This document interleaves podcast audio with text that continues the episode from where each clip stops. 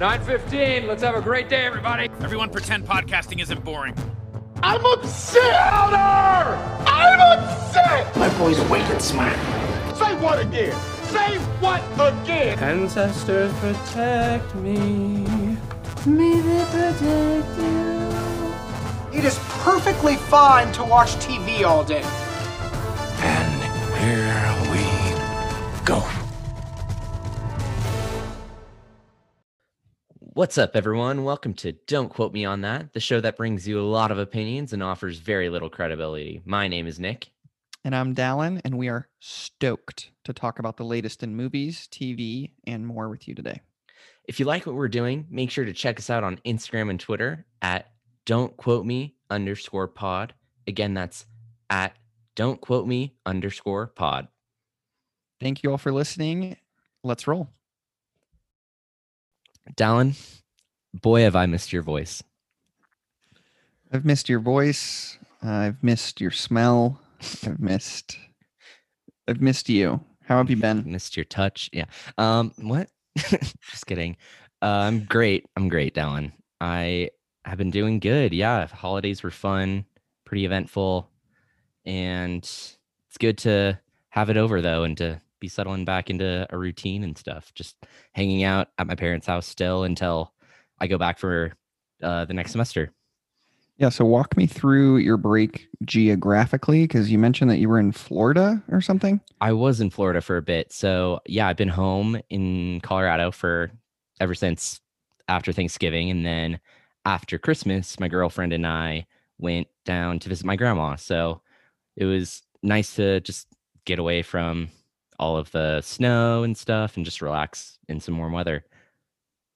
That's awesome. And then you came back to Colorado. So you went you were in Colorado, then Florida, then back to Colorado. Exactly, yeah. But Gotcha, oh my gosh, the travel journey was such an ordeal. Let me just tell you about it. So, on the way down there, we were flying with my cousin, my older cousin, and she, as we were about to take off, is checking her email and says, "So, I just got positive for COVID." And we were like, Oh, are you kidding me? We're sitting right next to you and we're going to be stuck on this plane for a couple hours. So, um once we dropped her off, we were like, what do we do? Like we're we're going to see my grandma. This isn't okay. So, I mean, we were wearing masks the whole time obviously, trying to stay far away from her and right. and um once we get there, you know, we we keep our distance from my grandma, try to interact with her as little as possible and stay outside and stuff while we're staying at her house. And then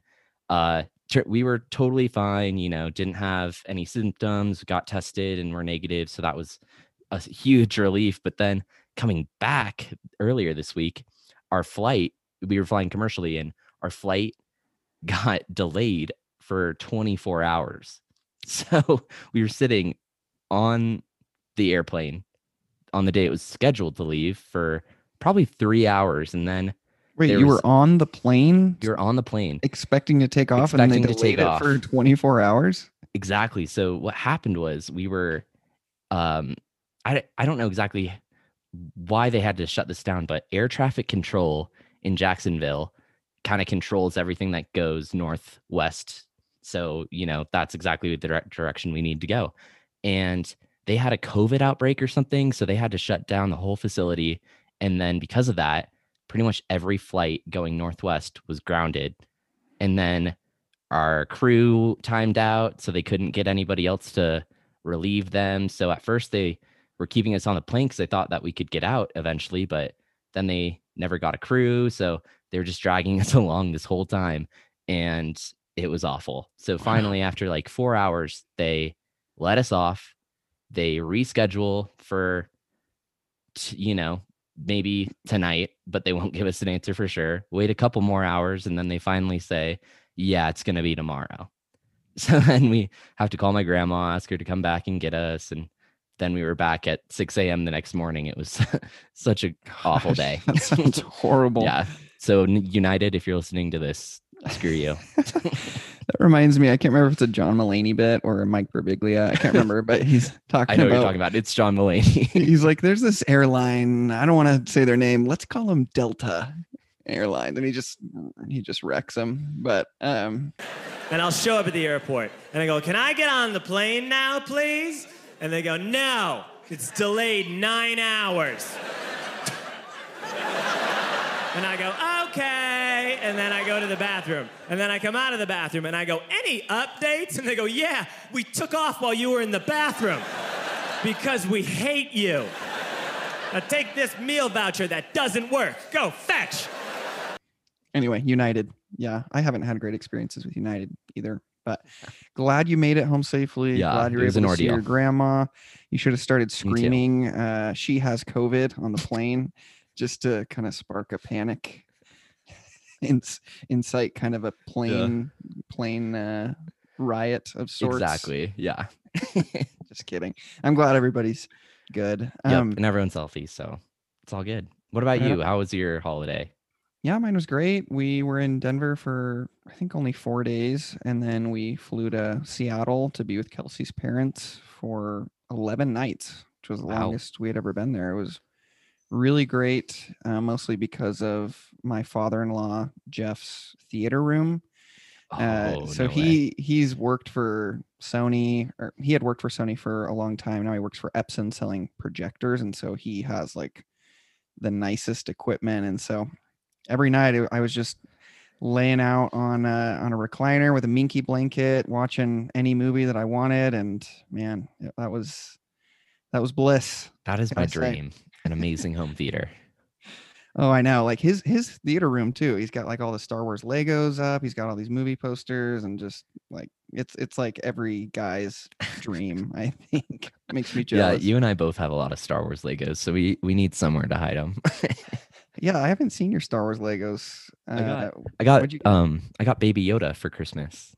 oh, nice. uh, do you mean Gr- Gra- Grogu? Grogu. Surprised you know that. Name isn't Baby Yoda. True fans know.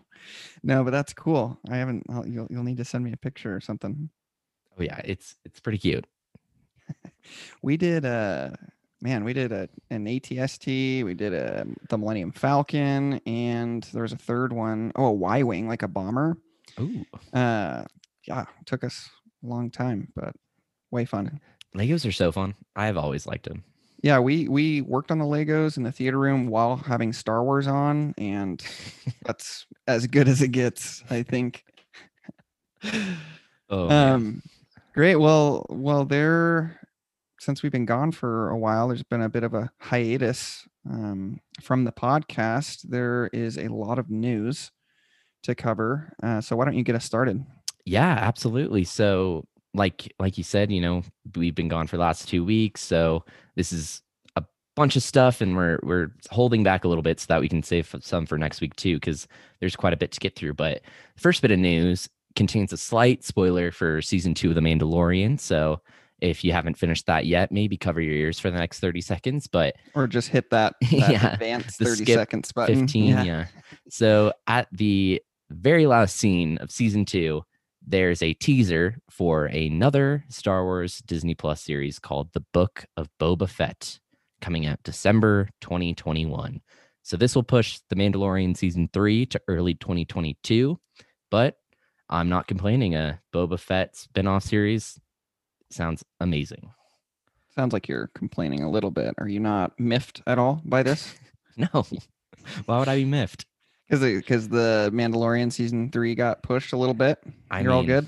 Oh, I'm all good. I think, you know, take your time, make that show perfect. Yeah, you can't have your cake and eat it too, Nick. Yeah. All right. You can't have every Star Wars show at once. You know, you gotta. And and that's okay. I'm fine with that.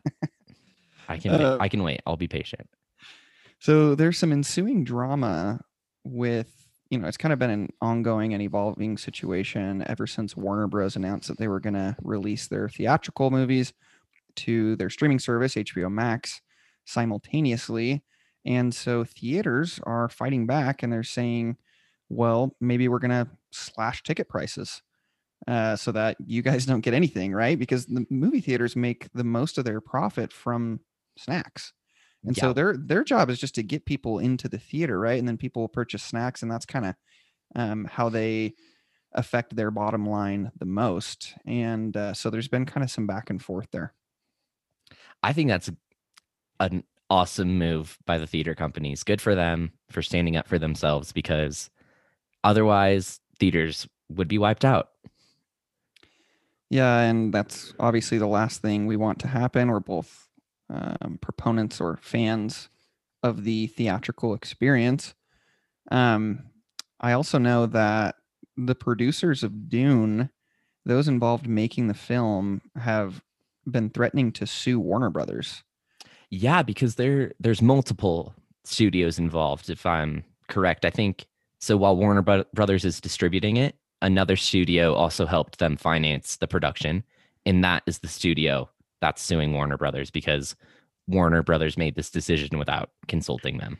Yeah, and I think that's how Warner Brothers shot themselves in the foot a little bit, and, and not just with the decision, but the fact that you know they didn't they released it to the public before consulting with this other studio.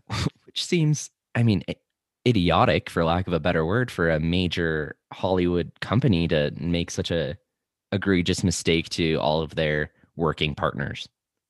Yeah, the consequences have been very predictable of their move and, and how they handled it.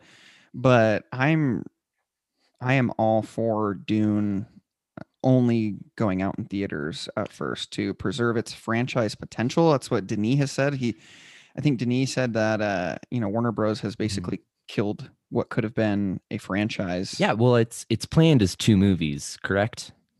I, already. Was it two? Was it two or three? I think I think you might I be I thought right. it was two. I thought it was the the main Dune book was being split into two movies that were being tackled, and then potential spin-offs.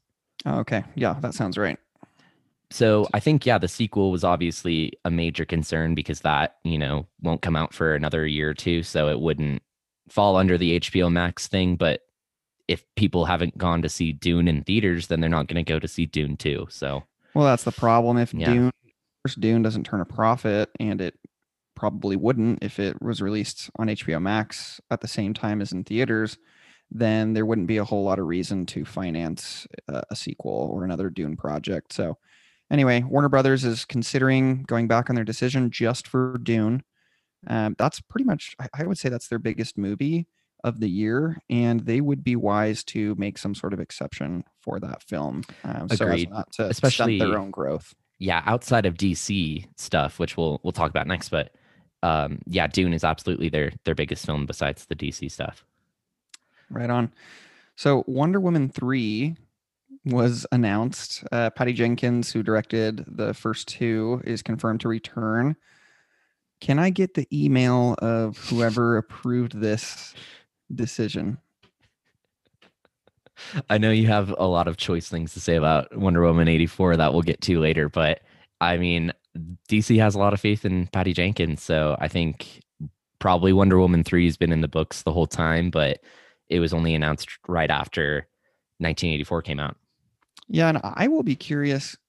Not everyone hated Wonder Woman 1984 as much as I did, but the response has been very lukewarm, I would say. And it's it's mixed to negative. That's exactly for sure. which is why it's surprising to me because I don't know how many are going to saddle up for the third installment. I know I won't be, Yeah. but I'll, I'll I'll be interested to see if it's a profitable movie. Uh, I'm I'm pretty surprised at this. Yeah, actually. I guess we'll wait to see. I kind of hope they they bring it into the modern timeline now because we've had two period pieces, and I don't know. I want to see what either Wonder Woman's doing today after Justice League, or you know, just do something different instead of a historical piece again.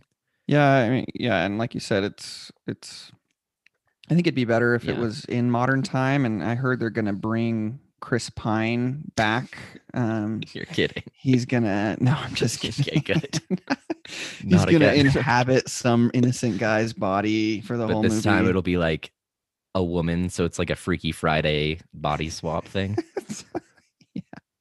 It's kind of like a comedy almost. Maybe he takes over Wonder Woman's body. That'd be kind of crazy. Yeah, the tone is really confusing in this third Wonder Woman movie. It was confusing Um, in the second. Um, anyway, more Warner Brothers news uh, with DC. So apparently they are planning to release four movies theatrically and two HBO Max movies a year moving forward.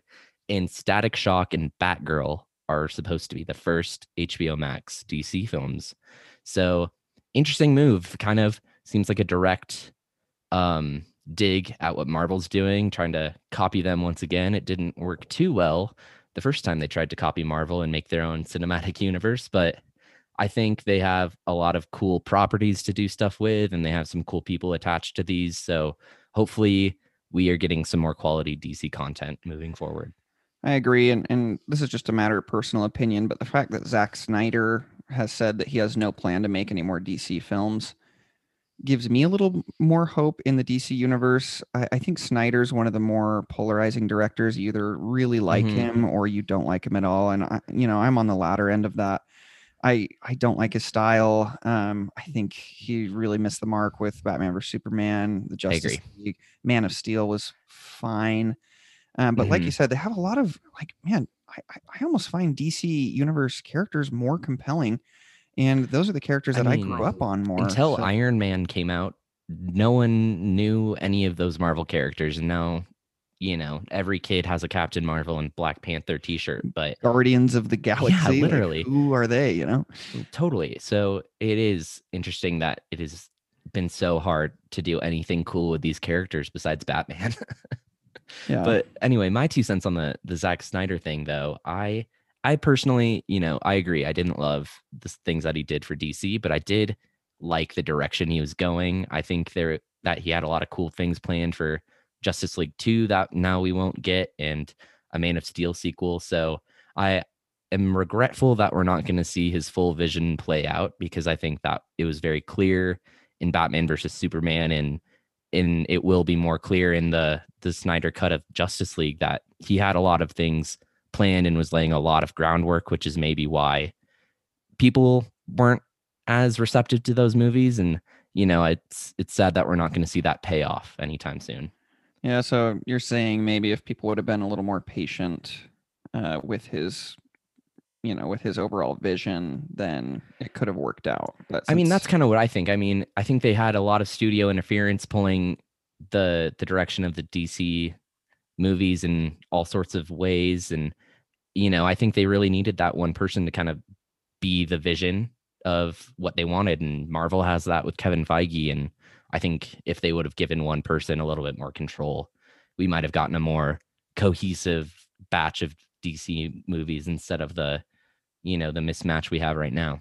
yeah, you gotta you gotta give creative control, like full creative control, or at least most of it, to one person or one entity. Otherwise, it becomes a smorgasbord of a of a movie and kind of messy. You know, I mean, Yeah. the most obvious example is giving full control uh, to Christopher Nolan for the Dark Knight series. You know, like he he did what he wanted. Uh, and they turned out great. So I, I think you might be right. If, if they would have just let Snyder do what he wanted to do, then maybe it would be a different story and we, we'd be having a different conversation right now. and it is also hard because um, Justice League was interrupted, and it uh, he had a personal tragedy halfway through filming and was replaced with Joss Whedon, who has notoriously gutted most of that film. And the thing we saw in theaters is nothing like what we're gonna be getting in March with the Snyder Cut. So I'm excited to see that, and maybe the fact that we're getting that alone is huge, but maybe the fact that if it is response, if it's a positive response, maybe people will push for more Zack Snyder DC stuff. Yeah. Yeah. I'm, I, I think I'm to give it a shot. I'm going to give the Snyder cut uh, a watch. So Good, we'll see. good. But uh, speaking of the DC universe and Justice League, uh, tell us about the Ray Fisher drama.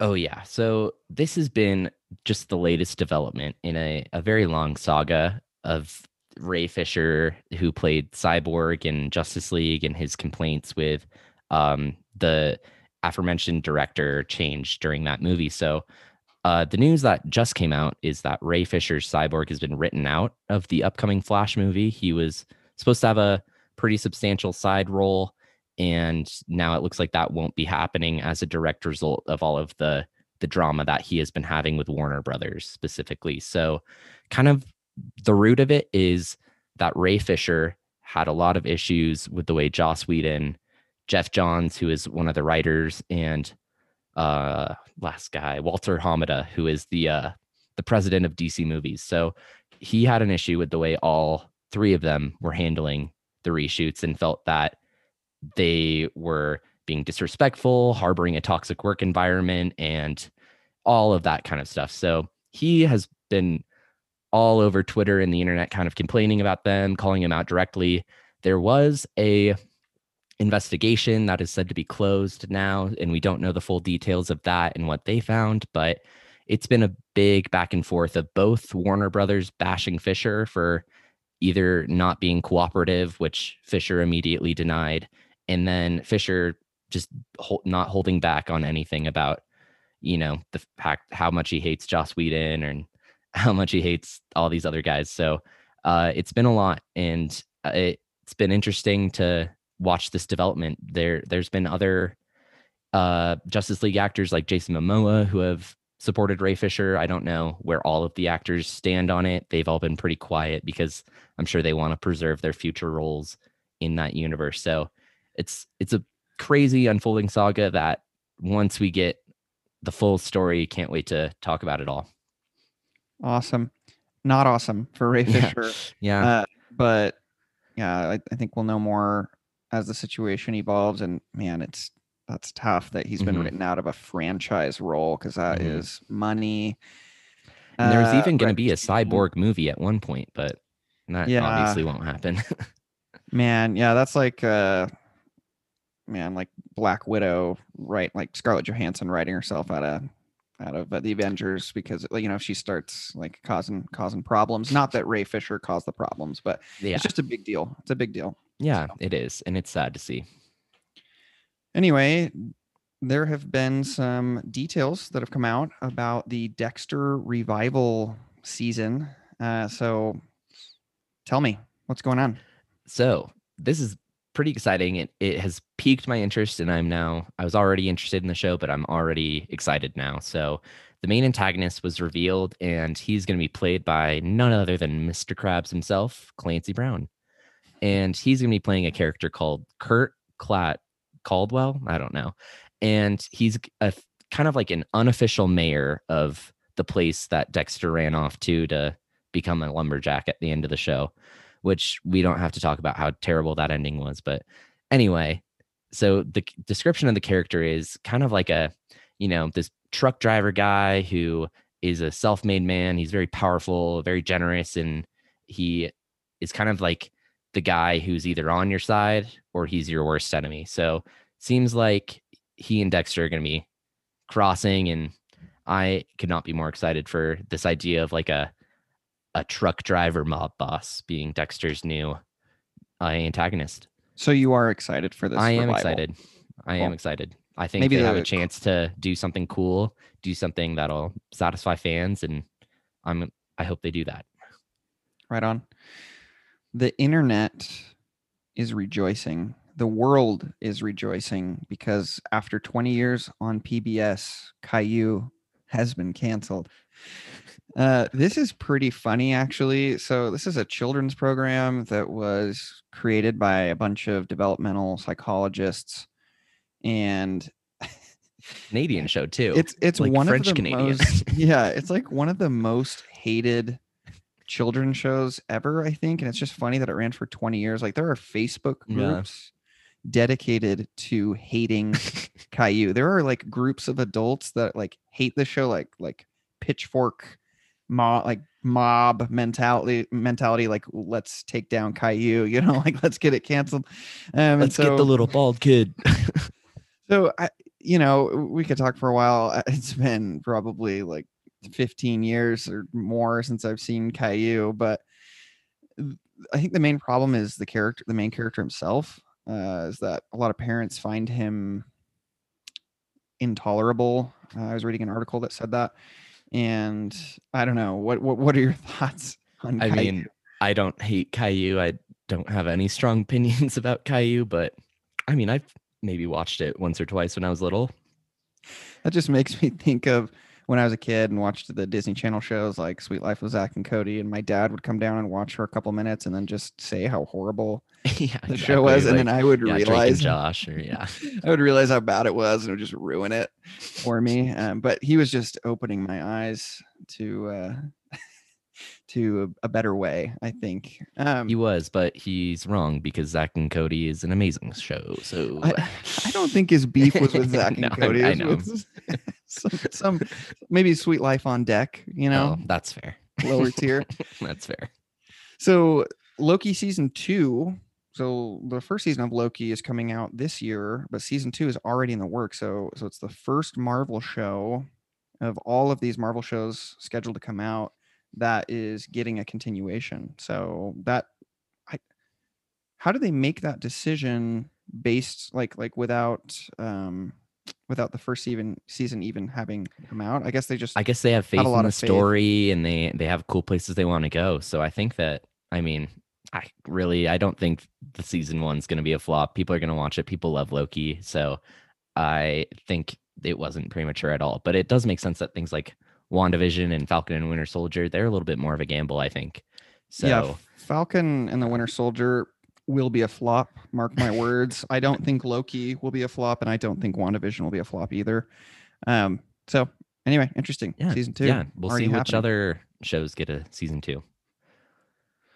Okay, so when we left last time, we gave each other Christmas gifts. I gave you the pleasure of watching What We Do in the Shadows for the first time, and I can't wait to hear your thoughts. Oh, I had so much fun with this movie. It was just a delight. So, of all the movies I watched over break, and I'll get to that later, What We Do in the Shadows was my second favorite.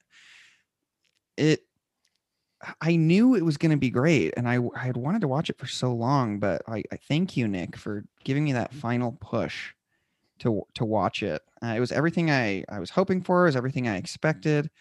Uh, just a documentary crew filming a couple of vampires that, that live in a flat in New Zealand, in modern New Zealand. So funny. Every time I looked at Taika Waititi's character with his kind of this like half You- cringe, half smile. uh, oh, it just I was laughing out loud the I whole can't movie. even stop thinking about it, and here I'm hearing you talk about it, and I can't stop laughing. I want to see it again. Like right when I finished, I was like, "Oh my gosh, I want to just restart it and watch it all the way through again." Uh, some of my favorite moments were w- werewolves, not swearwolves. the, the pack of werewolves they run into, and they they have this rule for some reason Yeah. that they can't swear because they want to be like good members of society or something. Hey, hey, hey, don't swear. Sorry, they they yeah. we're very- werewolves. Not swear. What are we? Werewolves, not swear. Um, Stu was Stu. so funny to me. Like I, loved Stu. couldn't hand just he's he's the friend he's the friend of one of the vampires and he's just like this i think he's like a software engineer or something just a, a human man like the a- most normal, boring guy ever. just the most normal looking guy and he just hangs out with them and they're so cool with him and they're protective of him. they love him so much. yeah they just like the scene where Stu hooks um Taika's character up with like the video camera and Skypes his old servant who's like in his 90s and he's like, Master, I waited for you for so long. I've I'm so old. I thought you were gonna make me a vampire. he just turns He he hangs up.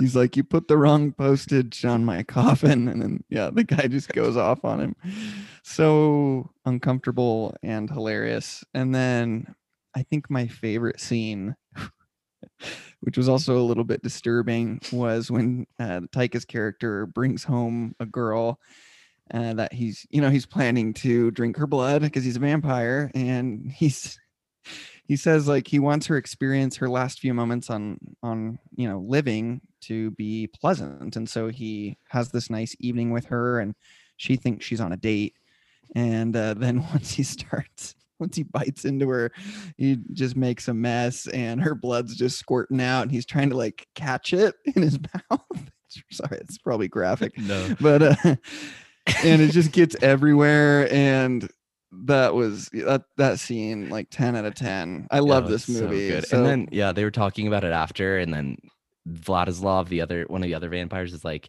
"We're vampires. We don't put towels down. We don't do dishes." I love that they also tackle like the real world flatmate issues and roommate. um arguments, but they're they're vampires. yeah, and they get mad at each other and they go and they fly up at each other. So-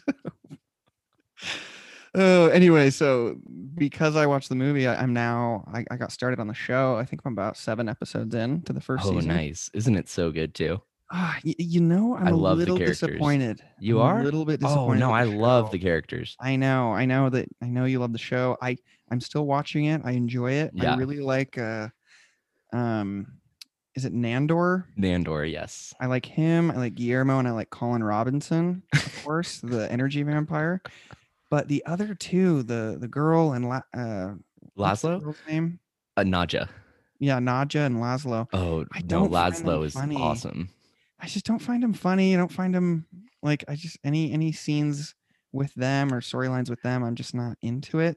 Whereas with the What We Do in the Shadows movie, all the characters were enjoyable to watch. Yeah. So I'm I'm I'm still watching it. I Okay, you know it makes me laugh, but Yeah, uh, so don't give get too give upset. Laszlo a little another chance because I just love that actor too. The guy that plays him, His Matt Berry? Matt Berry, yeah. Yeah. He's been in a couple other British shows. I've seen Toast of London and The IT Crowd, and he's I think he's just such a funny actor. So maybe that I already had that going into it, so I I knew I'd love his character anyway. Fair enough. But in summation, I loved my gift. It was a great gift. So thank you, Nick. Oh, you're so welcome. What about you? Yes, I watched Sicario, Denis Villeneuve's. Nice. and I loved it. Yeah, so good. Um, it was another, yeah, like you said, a movie that I probably wouldn't have watched unless I just had like that push. And I think the main thing for me, I loved the performances. Oh my gosh, Emily Blunt was amazing. I've never really seen her in a leading role other than A Quiet Place, so it was really cool to see more of her than obviously Josh Brolin, Benicio, and um, the Get Out guy. I can't believe we keep forgetting his name. Oh my goodness. I can't remember either. Let's look it up. Um, Uh, okay, Daniel Kaluuya. oh, there you go. Okay. He's also I'm in Black sorry. Panther, Yes. right? Yes. So Yeah, I was so impressed though. so you you said what you liked most about it was the cast or the Yeah, performances. performances were standout, and then also obviously the the way that the tension is built in the Ugh. show or the movie is unbelievable. There were moments where I was literally so my eyes were so glued to the scene, and I was very tense because you don't know what's going to happen next. Yeah, kind of like watching Breaking Bad at times. yeah, some of those Breaking Bad episodes where all of the exposition and ha- has culminated in an intense moment, and we've talked about some of those episodes. That's actually a really good comparison. Sicario is the best example of any movie I've ever seen of building tension and Oh, yeah. keeping my eyes on the screen. So, and No, there I was agree. something the the the the tension, the way that they build ten, tension in the movie, um, that Denis does it and writer Taylor Sheridan is cool because a lot of it is also subtle. And an example of that is when we first meet Josh Brolin's character. I don't know about you, but you just feel that he's slimy, kind of, but he's just like Uh-huh. he's just like this FBI agent in flip flops and a Hawaiian shirt. And I just felt there was something so unsettling about him. Yeah, there's a lot of that. I think same with Benicio's character. There's a lot of mystery surrounding those two the whole time, so you don't really know what their agenda is, what their motives are, and that makes them potentially dangerous. And then you know you'll you'll get the random one-off line that's like, "Hey, not a good idea to go into the bank," and then you're like, "Oh my god, what's gonna happen in the bank?" True. True. And I, I just always think of the uh the border scene where they're oh yeah, that one was awesome. stationary. Uh yeah, this movie's in my top 20. It makes me happy that you watched it and also that you enjoyed it. so Oh, how many absolutely. of Denis's movies do you still need to see? So there's Blade Um, Runner 2049, which you've seen. Yeah, I don't know. Actually, then- I've I've seen Prisoner. I've seen um, uh, Arrival, you've Arrival, seen Arrival, I've seen Arrival. Sicario. So you've pretty much seen Yeah, most of them. most of them. Gotcha. Yeah, he's a guy I good ones. watched I watched the rest of his movies over break I that haven't I seen hadn't seen. Enemy. I think Enemy is maybe the biggest um, release one that I haven't seen. Yeah, I saw that over break. It was pretty good as well. So Denis hasn't made a bad movie yet, and I don't know that he ever will. But Merry Christmas to both Merry of us. So before we get into uh, a look back at 2020 and and what came out uh, during the previous year, I watched more movies in a short amount of time than I think I ever have because of the theater room that I that I talked about. and so just by ti I, I'm just going to go through every movie I watched, and these are in order of favorite to least favorite. Wow. Okay. So we've got Alfonso Cuaron's Children of Men, What We Do in the Shadows at number two, Denis's Incendie or Incendies, The Hunt with Mads Mikkelsen, The Queen's Gambit miniseries, Enemy, Soul, The What We Do in the Shadows show, Moon, weird little sci-fi movie with Sam Rockwell, Logan, my second viewing, Me Before You, horrible movie, horrible film. The message is like the worst at the end of the film. Like it's the worst message I've ever Doesn't seen. it have Daenerys in it? uh, Emilia who? Clarke. Emilia got- Clarke. yeah, yeah. Oh, Daenerys, Daenerys. Targaryen. Yep, yep. It's got her. She was fine, and Sam Claflin was good too. But the problem was the themes. But yeah, yeah. And then uh, finally, Wonder Woman 1984 was the worst. Uh, one of the worst movies I've ever seen. Uh, I also season four of Game of Thrones is not at the bottom of the list, but I watched on the big screen. Ooh. Oh my gosh, the second to last episode of season four and the finale. How did season four end again? Can you remind so me? So yeah i don't want to spoil too much but the this the second to last episode of season four is the when the wildlings finally Yes, yes, yes, yes, yes. That's all you need to say. Night's Yep. watch yeah yeah. Oh, that, oh that's that an amazing episode. is oh my gosh dude oh one of the best. Yeah, one of the best. and watching it with surround sound with the giant Yeah. screen i felt i felt uh i felt like i was in heaven oh, all of the Tyrion stuff in season four too is incredible. Yeah and in the finale yeah i don't want to give anything Yeah. away but there are some huge things that happen Yeah. His Um, like his trial is uh, his like the speech he gives. All, dude with pedro pascal's character and Oh, the Viper. oh oh it's amazing so i'm taking a break from game of thrones because i just i'll probably get back into it this week or next but i just didn't want to burn myself out of it and after finishing like such an incredible finale to the season i just felt like you know i'm going to give it a few weeks let it marinate like and then come back Yeah. to it to, to finish will say not to lower your expectations i think season five is one of the weaker ones there there's a couple standouts right at the very end but overall But I know season six has your favorite episode. it does show, and so- honestly i mean season five has probably my second favorite episode but it's mm, like the only good episode from that season So that was my break. Oh, I also watched Tenet for the fourth time. Watched a couple Star Wars movies. Tried to watch The Phantom Menace again. Phantom Menace sucks. Except for the end yeah, except for the last fifteen minutes, maybe. pretty much So, what did you watch? Over break? yeah i mean i was hanging out with my girlfriend a lot and we love watching survivor like i've said so we watched a couple seasons of that then i made her watch empire strikes back as well finally nice. and then what else did i do yeah i did soul wonder woman as well and now i've been uh starting better call saul because never had seen that before i we can talk about that a little bit more later but yeah that, I, not been too much else What? Uh, anything memorable happen on Survivor? Um, well, all of it happened about 12 years ago, so I don't think it's memorable, but still Hey, fun to if watch. You don't, if you don't know who wins, then what's the difference between Yeah, watching? exactly. Oh, you know what? I also forgot to mention. Kelsey and I watched the premiere of The Bachelor, Ooh, and we'll, I think we'll be watching it every week. Um, maybe I should get it. into it then so that we can talk about it every week. I just like Kelsey doesn't like TV and movies nearly as much as I do. So when she really, when she's excited about something, I just really like watching it with her.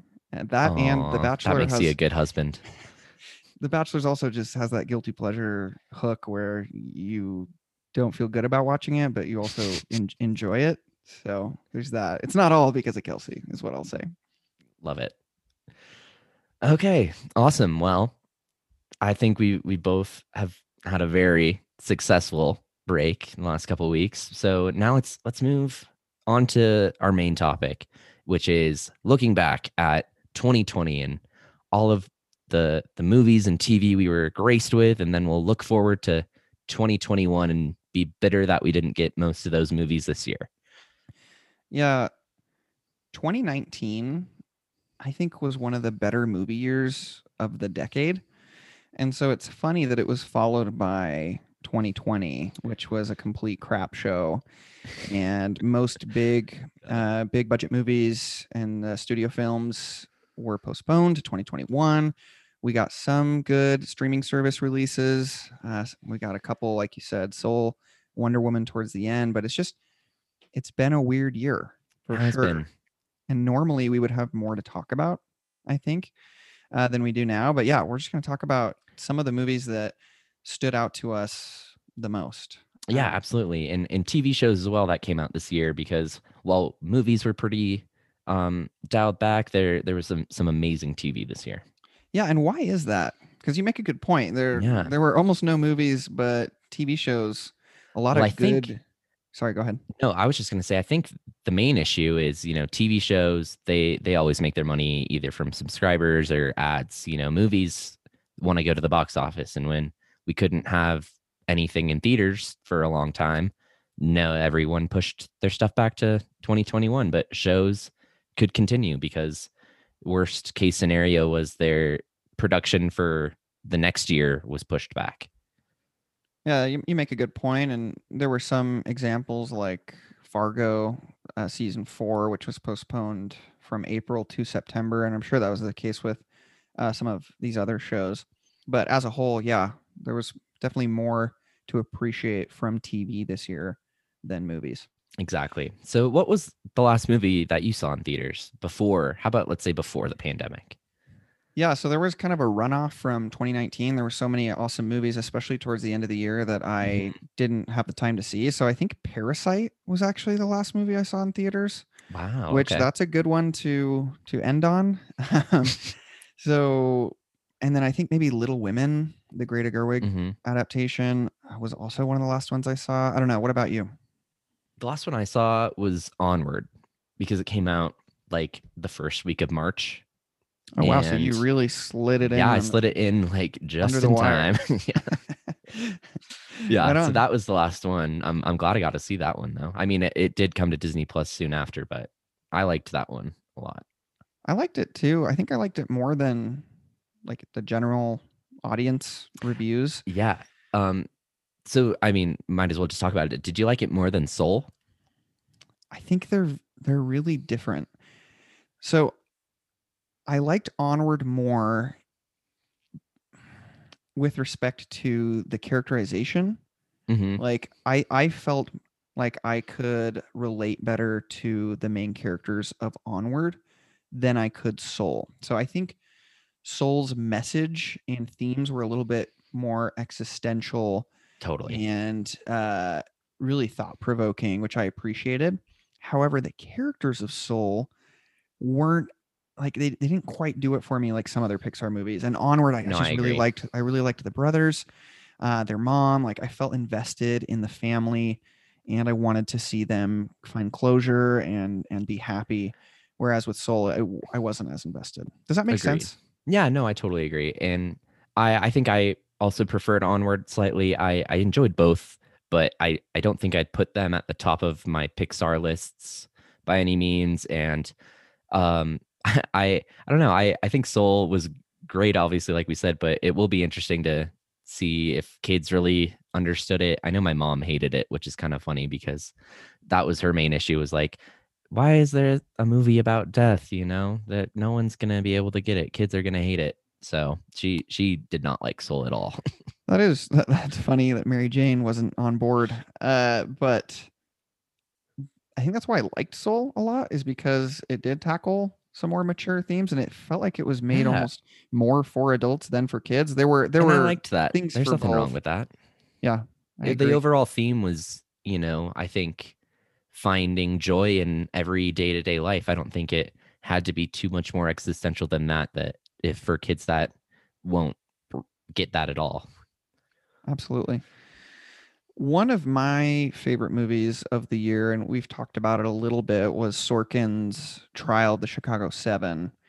And when I think about my favorite movie from 2020, it was between Chicago 7 and Tenet. I gave the edge to Tenet, but um, I, there's not much more to say about Chicago 7 except that I've seen it twice and I loved it both times. Um, great direction, dialogue, the performances might be the best that I saw this year. Sacha Baron Cohen, I agree. um, Eddie Redmayne, Mark Rylance, uh, really just went all in for their characters. Kind of understated performances too. No overacting, which I really appreciated. But yeah, I'll just leave it at that.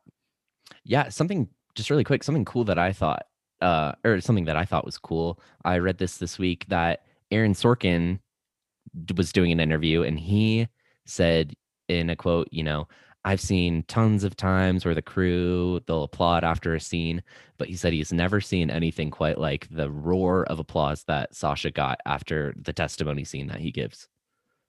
Wow, that's really cool. Yeah. Dang. I, yeah, his, I, I think he should win an Academy Award. Uh, I know the Oscars are, you have to do campaigning and they're political, but we'll see. We'll see. Yeah, I think it'd be cool, especially because probably piss off a lot of people that like Ju- Rudy Giuliani. Yeah, for sure. So we differ a little bit, Nick, in our opinion of Wonder Woman 1984, and we've we've already mentioned it. But why don't you tell me this? What did you like about Wonder Woman 84? That is fair. Okay. Um so what I liked, I enjoyed that it was for the most part a lighthearted superhero adventure film. I think that's the kind of thing in tone that Wonder Woman deserves. I thought the action was well done. I know that you probably disagree, but I think that it was fitting with the the tone I just mentioned.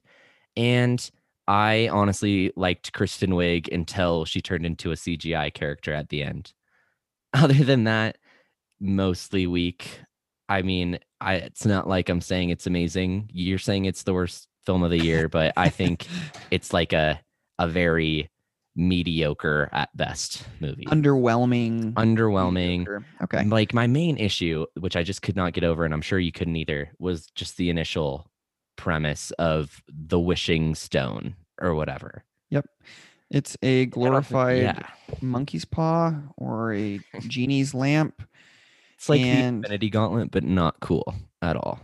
yeah, that's well, yeah, and I'll agree with you on what you said about Kristen Wiig. I actually really liked her, like you said, until she, f- for some reason, became a cheetah. I know she wished, like said, she wanted to Yeah. become an apex predator, but that made her a, a cheetah girl. Yeah, I don't like that either. I mean, I don't. I know Cheetah is Wonder Woman's like number one nemesis, but I don't know her real origin. But I think they probably could have done something that made a little bit more sense than that. You can't tell me you weren't let down by that anticlimactic fight between the oh, two, though. yeah, like it was not good. I'm talking about maybe the the beginning scenes I enjoyed, and the I know the invisible jet thing was very corny, but I was glad that they finally gave her an invisible jet, and you know the fireworks were just kind of fun to watch. So it was a lighthearted moment, but Yeah, my my main issue is, you know, with a lot of movies, it's a question of style over substance or Yeah. substance over style. And if you argue that this movie was going more for style, then I would say that it did not look good. Uh, the action sequences were clunky. The convoy chase scene was horrible. Uh, the I know I'm not being very specific here, um, but for example, there's just a random like couple kids playing out on the highway. yeah, a that was military convoy Yeah, approaches. that the and- convoy and- was, and then she's like, "I need the stone." And do, do you remember when she scoops up the kids? They're like dolls. Like she scoops them up like you- they're you. It's so. I think it was the effects that was that were really. I don't know. bad. I just think Wonder Woman's powers maybe weren't fleshed out enough in the other times we've seen her, so we didn't really know what we could, what she could do. So then we didn't know, you know, why is she just spinning around on this lasso thing and not flying? And then she eventually does fly, and you ask, how come she can't fly in Batman versus Superman? So I don't know. it's I it yeah, a little weird. and that's the thing. I can forgive plot holes. I don't care Yeah. about new powers, but they need to they need to look good. You know, Yeah. like So, and then, and my other beef, my other main beef, uh, because you already talked about the entire premise was flawed. Uh, the 80s setting was more of a gimmick than anything. yeah, it I think they wasted it. I completely agree. It felt like a Stranger Things season three, like Starcourt Mall, and it was offensive to me to go from Wonder Woman like winning World War One to fighting like petty thieves in a shopping mall in uh, DC. That yeah, was but that was like to show that she's, you know, the hero of the people and you but know she, helping is out she the like little people. Spider Man? Like she had like a Spider Man role at the beginning where she's catching like brides that are falling and and like Yeah, just I doing like little just menial being the friendly quests. neighborhood Wonder Woman. Yeah. Uh, but Um, yeah, no, what like what you were saying though, I think there was a much more badass Wonder Woman uh early on that i- in the, the development of her character because something else that came out this week was Zack Snyder released a never before seen photo from Batman versus Superman. oh yeah, it's yeah, kind of like that, that. stock photo that they didn't really know what the Wonder Woman director was going to do because Patty Jenkins hadn't been hired yet. So Zack Snyder kind of invented this story of her during the Crimean War, and it's a picture of her with like oh. two holding two beheaded people, and she has like a samurai on one side of her, and then a bunch of other um soldiers with her. And I think that would have been a really cool story too. But That was awesome. Yeah. I mean, and, and that's the thing, Nick. All the pieces were there to have a good movie. Totally. With Kristen Wiig, uh, Pedro Pascal, like you had a good supporting cast. You had the momentum from the first movie, and uh, you know, I, I keep saying like last thing I'll say, last thing I'll say, and just adding more. If they would have, oh man, they didn't need Chris Pine in this film. He was oh kind of gosh, yeah. shoehorned, shoehorned And he was wasted too. He didn't really do anything cool, and I don't know. it felt like his purpose yeah like you, you use the word underutilized which is perfect but his his role was just to make jokes or like crack jokes for the Mhm. audience with reactionary humor about what what is this i'm in 1984 i'm from 1911 like oh my gosh and it, it wears off pretty quick I mean, yeah, it wore off quick when Captain America did it in the Avengers movie. I mean, that gimmick isn't that funny. it's true yeah that's a good point yeah and it, it had already been done in the marvel universe so Yeah, ouch I mean, the uh, only DC. funny, the only funny fish out of water joke was when Captain America said it was like a, a reference about Wizard of Oz, and Captain America pipes up so quickly. Oh, I know it, I know it. yeah see that came out in the 30s, and of course, that's the only thing he gets. So I liked that one. That, that is funny. Whereas Chris Pine, I think they showed all the jokes in the trailer anyway, so none of them. And he had a weird fashion montage with a lot of fanny packs. which wasn't, which again, that that tone was not super consistent with the rest of the movie. Yeah. it was confusing. Um, but anyway, you you had at least a few positive things to say about it because you're a more positive guy. yeah maybe maybe that's it all right then i did also i guess i forgot to mention this i finally watched mulan uh last week and yeah didn't love it thought it was just so so i didn't i think my main issue was like the antagonists i didn't like the witch girl or the the he's not even a hun now i don't remember what they called him but and Which then the is- chi i don't know i didn't like that part either.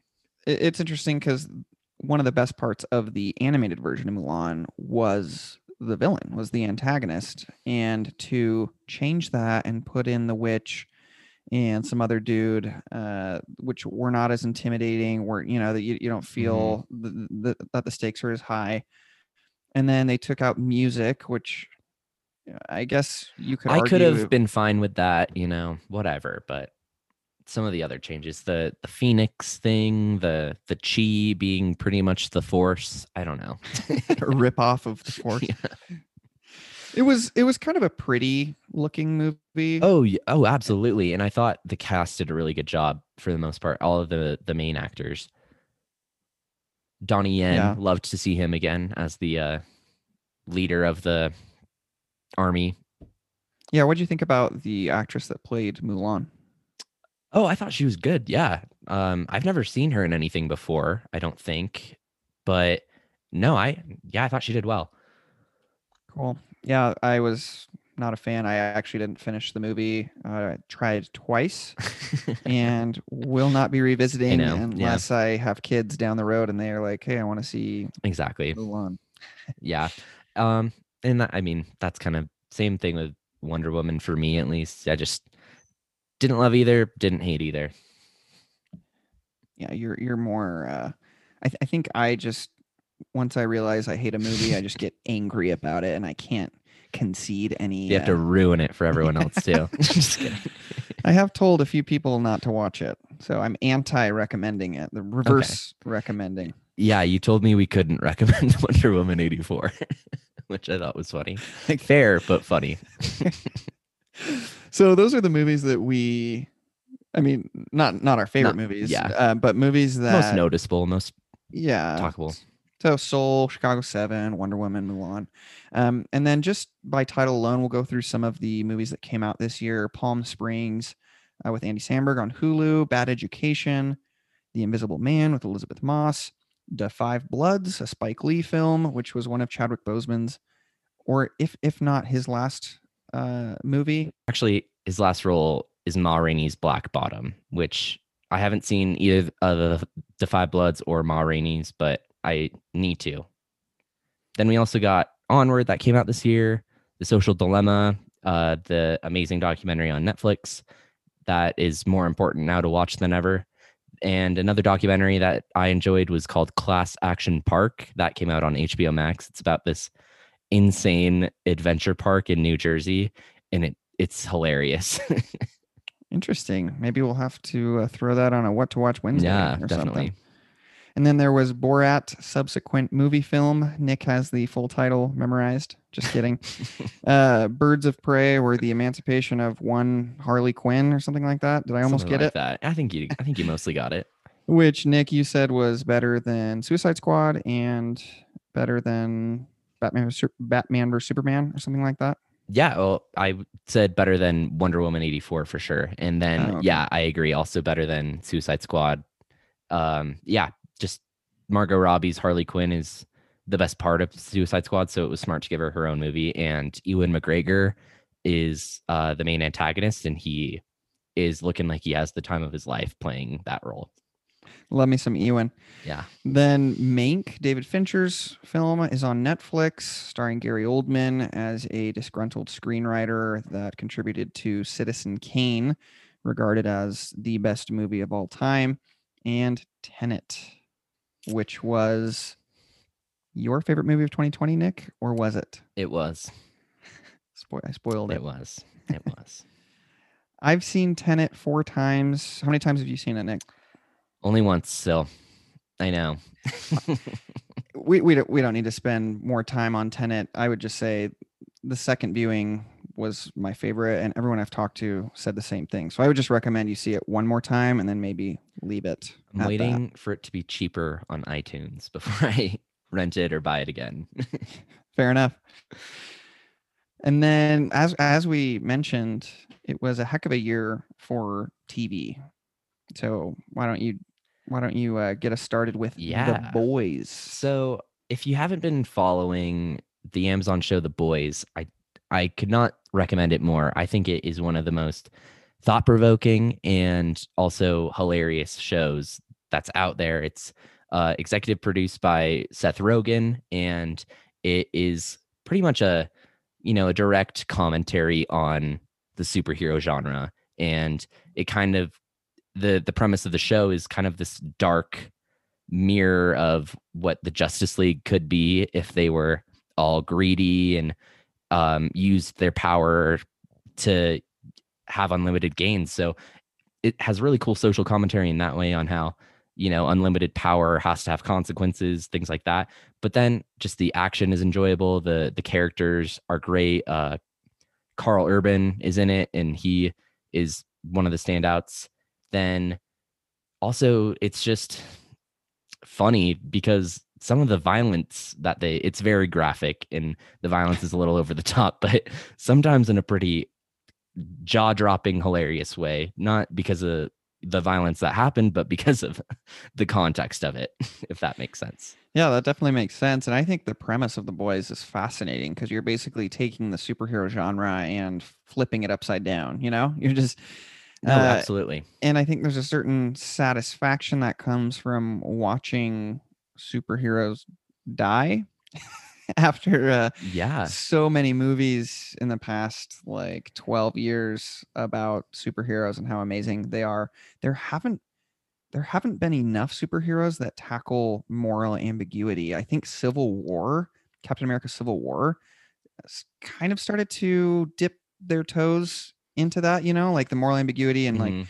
because you could see both Captain America and Iron Man's side, and that was really cool. And uh, I think the boys is is taking a deeper plunge into Oh, that. absolutely. I mean, it's it's things like, you know, what if Superman was really a homicidal maniac? Kind of questions or, you know, what if there is this corporation that is using these supers to create movies and thousands of other profitable uh entities and it is just so so interesting and Giancarlo Esposito appeared in the season 2 as the new antagonist so Dang, he's the everywhere. kind of yeah he's the the villain the perfect tv villain yeah, can't really go wrong there. So he's got Better Call Saul right now, Mandalorian, and And The Boys now. Yeah. right on. Fargo season four came out, which I was really excited for, especially because Noah Hawley, who did seasons one and two, and basically created the show for television and adapted it from from the film, came back for season four. So it's set in the 1950s. Uh, Chris Rock stars as a mob boss. Jason Jason Schwartzman is the boss of an opposing mob. And basically, the premise is that these two mobs, in order to keep the peace, or these two gangs, whatever you want to call them, they swap children. So uh, a, a child from one gang is being raised by the rival gang uh, in order to keep the peace. So it's cool. And Fargo's an anthology series, meaning it's different cast, different story uh, every season, but set in the same universe. I'm about halfway through Fargo. I was watching an episode every week as they came out, and then I Mhm. realized I'd rather just binge it. So I waited for all the episodes to come out, and yeah, that's on my watch list. I need to finish it up. So And yeah so no me too i i haven't even started it because same thing i kind of wanted to wait for it all to come out and then i've just been busy and kind of forgot so uh it, though you said you've seen the first couple episodes how would you rate it so far especially in relation to the other seasons Yeah, that's I mean that's the question, right? In relation to the other seasons, it's good, not great. It's Okay. still probably better than 90% of what's on TV. yeah But yeah for me, the first two seasons of Fargo are maybe the best television that I've ever seen. Ever. oh they're incredible Uh, have you seen season three? yes So season three for me was a little bit of a drop off in quality, still entertaining. I love Ewan McGregor, obviously. And so I think season four, I don't know. The jury's still out. I obviously need to finish the season, Yeah. but I don't I don't think it'll be quite on the same level as the first two seasons. Fair. That's fair. Um, something else that came out this year, which is kind of funny to look back on and what a cultural moment it was, was Tiger King. That remember when that was, you know, the pandemic was everyone was watching Tiger King. Yeah, I was like this whole thing. Carole Baskin. Uh, there was a song that they made for her on TikTok or uh, just And she was on of- Dancing with the Stars this year too. We live in a weird world, Nick. we really do. Did you like Tiger King? Oh, loved it. So entertaining. I mean, who doesn't love seeing crazy people do crazy stuff? Yeah, and it's it's interesting how that became a cultural phenomenon how one series can kind of catch fire and everybody's talking about it versus other things that fly under the radar, you no, know. totally. So, okay, question for you though. Do you think this would have been as successful had people not been sheltering in their homes and had more free time to watch TV? No, I I don't think so. I think that I don't think so either. contributed to it. Because there's dozens of true crime miniseries on Netflix, and none of them, except for maybe Making a Murderer, have really caught this much attention. And I don't think, you know, I think there's some plenty out there that are just as good as Tiger King, but it's interesting that this is the one that stuck. Yeah. I it, it it's cool because it's a piece of 2020 culture. You know, Yeah, like if you look back at the year, um, there's a lot to unpack with that show and why people like it so much. But we Yeah. will uh, leave that for another time. Yeah, and we also have a lot of Tiger King projects that are now in the work as a direct um, cause of this because the Nicolas Cage is going to be playing Joe Exotic in some project, and uh, then also we have Kate McKinnon is spearheading a separate project where she's going to be playing Carole Baskin. Yeah, Kate McKinnon from SNL, right? Mhm. She's an Emmy-winning actress. Well, that will be interesting. That's that's the one thing I that kind of exasperates me about uh, the visual entertainment industry Mhm. is that once there's like one popular thing, then we get like nine. I know, literally, it's going to be like a Tiger King movie, two random Tiger King TV shows. I don't, I don't know yet, but there are multiple projects. Another, I guess it's a mini series, not a not a TV show. Um, but that was my personal favorite from 2020 was The Queen's Gambit. I had mentioned that I was looking forward to this for a long time, and then I finally watched it with Kelsey over break once again in the theater room for maximum effect. and I was really impressed with this series. And I don't know, maybe we should spend more time on it another time. I've said that about a million things, right? I wish. yeah, no, I think that is a good one to come back to though, because I watched it too and really enjoyed it. I think, Ah, man, I don't, I don't want to open a can of worms, but the movie was, it was a great feminist series, I should say, without being feminist, if that makes sense. Like, I, I just enjoyed watching Anya Taylor Joy and her character navigate her life and basically I, I just think it avoided a lot of the mistakes that other shows or movies make, meaning that the the series wasn't about her trauma, right? Like her Totally. childhood.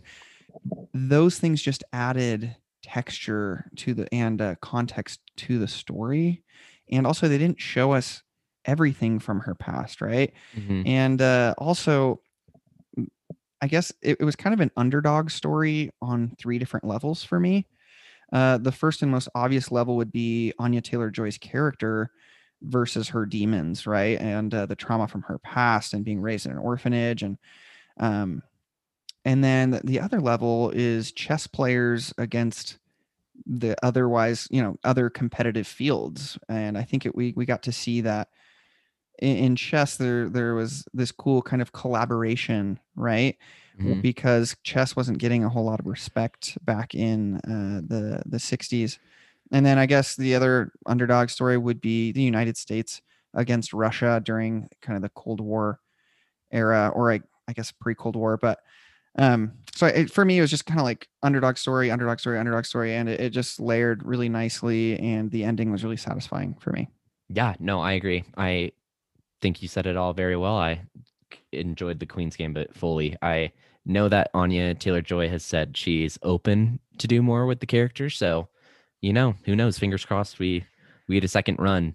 Um, only though if it's gonna be a meaningful story. I don't want to see more just for the sake of it, but I think they could do a lot of cool things. Maybe, you know, following her after a giant loss or something and seeing how that takes her down after beating the best.